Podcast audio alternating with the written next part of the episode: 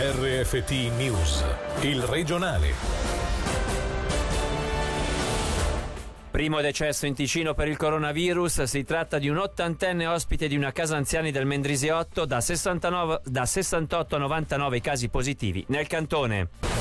Berna chiuda le frontiere agli italiani, lo chiede il senatore Marco Chiesa, convinto serve una scelta coraggiosa. La direttiva in dogana è già di controllare tutte le auto in entrata. Banca Stato mostra i muscoli, il risultato del 2019 è il versamento di 42 milioni nelle casse del cantone, l'utile è di 53 milioni, pari a un più 7%.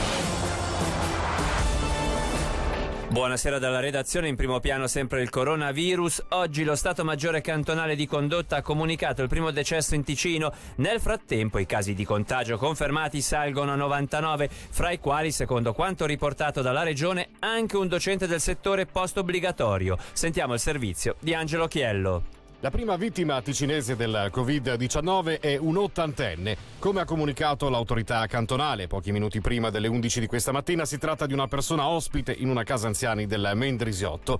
Non è noto se si tratti di uno dei due anziani messi in isolamento cinque giorni fa in una struttura di Chiasso. Ciò che è stato comunicato però, oltre all'età avanzata della donna scomparsa, sono le condizioni antecedenti il decesso. L'ottantenne infatti soffriva già di altre patologie. Giunge così la prima persona vittima del coronavirus nel nostro cantone, la terza in Svizzera, dopo i due pazienti che si sono spenti a Losanna e Basilea Campagna, rispettivamente una 74enne e un 65enne.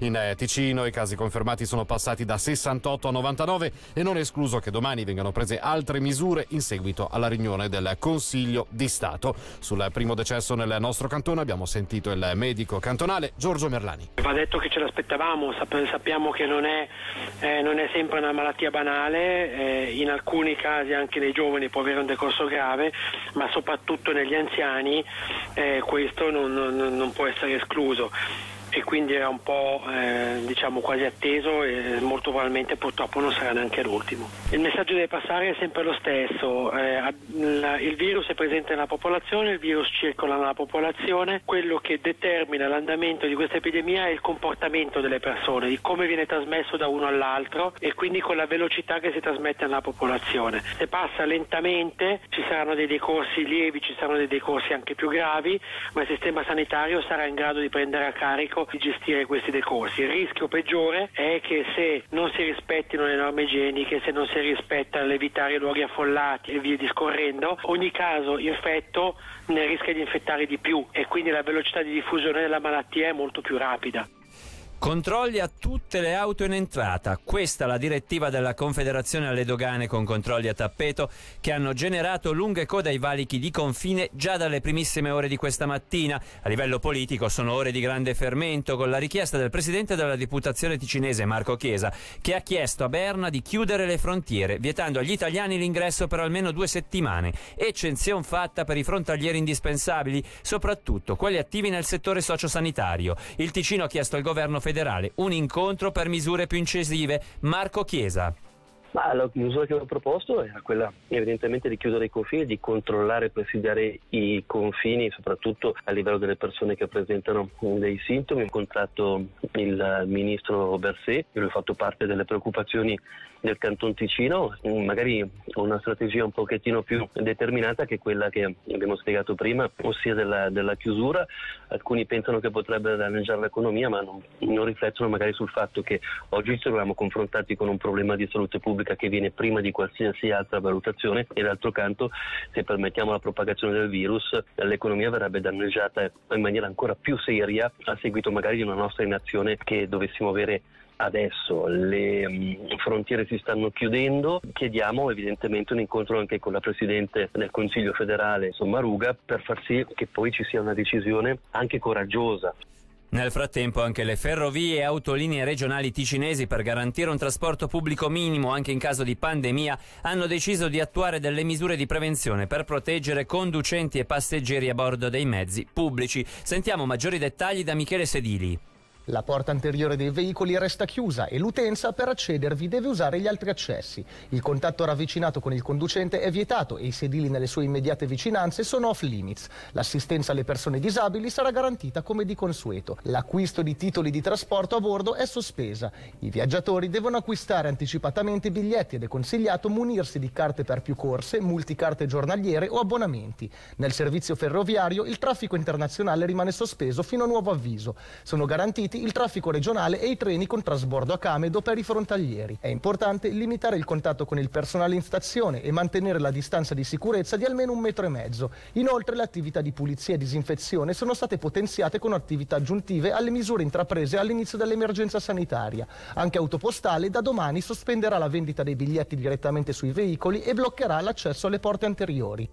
Se c'è qualcuno che sta traendo benefici dalla situazione creatasi con la chiusura delle frontiere, questi sono i negozi di alimentari che da lunedì, grazie al divieto di attraversare il confine, in questo caso per fare la spesa, hanno avuto un incremento delle vendite. Differente è invece la situazione per i negozi di beni non indispensabili, in alcuni casi fronteggiati con una possibile chiusura dell'attività. Sentiamo la presidente della Federcommercio, Lorenza Sommaruga grazie a Dio riusciamo ad avere negozi che riescono ad approvvigionarsi di cibo sufficiente per accontentare tutti quanti. I piccoli e medi negozi che già stavano vivendo un momento difficile che si trascina da veramente troppo tempo, ad alcuni potrebbe fare veramente molto male. Quando l'epidemia scemerà un pochettino e che torneremo alla normalità, io spero che tutti quanti abbiano questa sensazione di voler ricreare delle condizioni ottimali per tutti quanti, per il nostro territorio, per il Ticino. Avevamo già sentito settimana scorsa un forte calo, forte, proprio. Questa settimana prosegue questo forte calo. Tutto dipende dalle, dalle novità che vengono perpetrate dalle autorità ci sono delle evoluzioni proprio così che preoccupano le persone, che ci intristiscono e quindi eh, tutto questo si ripercuote su ogni cosa, anche su un caffè bevuto. 42 milioni nelle casse dello Stato e 53 milioni di utile d'esercizio pari a un più 7% rispetto all'anno precedente. Il bilancio 2019 presentato da Banca Stato, istituto di riferimento del Canton Ticino, è decisamente positivo, considerando anche l'afflusso di nuovi patrimoni gestiti di oltre un miliardo di franchi, con il segno più anche per redditività e volume dei crediti della clientela. Vista la situazione coronavirus, ci sono però attualmente anche delle preoccupazioni, come spiega Fabrizio Cisliakevich, presidente della direzione generale di Banca Stato.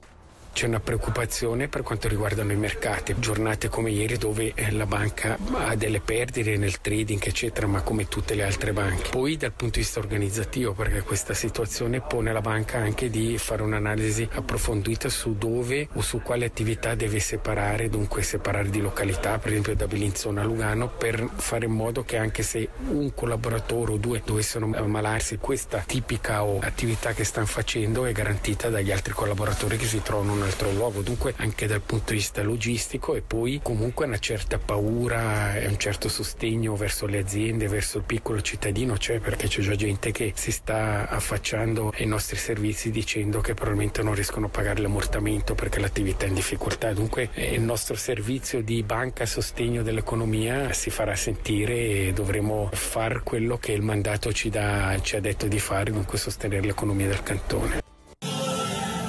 Cultura e salute si alleano per promuovere il benessere delle persone nei luoghi di cura. È la partnership nata tra la città di Lugano e la fondazione IBSA che si svilupperà nell'arco del triennio per aumentare la qualità di vita delle persone. Sul progetto sentiamo il capo di Castero Cultura della città di Lugano, Roberto Badaracco. Il punto fondamentale è di portare arti visive, letteratura, musica, danza e teatro all'interno dei luoghi di cura. È attestato che questo tipo di proposta porta del benessere psicologico ai malati, alle persone che hanno debolezze, a una prevenzione delle malattie e può promuovere la salute più in generale. Vogliamo creare rete con tutte le entità presenti. Lo svilupperemo attraverso tre momenti. Ho previsto un forum annuale di discussione su questi temi con un nuovo sito internet culturaesaluto.ch e attraverso un fondo destinato a progetti per artisti insieme a strutture dei luoghi di cura che fanno delle proposte per le persone, i degenti in questi settori.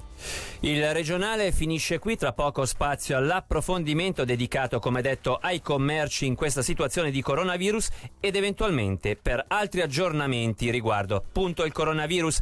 Dalla redazione intanto e da Davide Maggiori, l'augurio di una buona serata. Il regionale di RFT, il podcast su www.radioticino.com.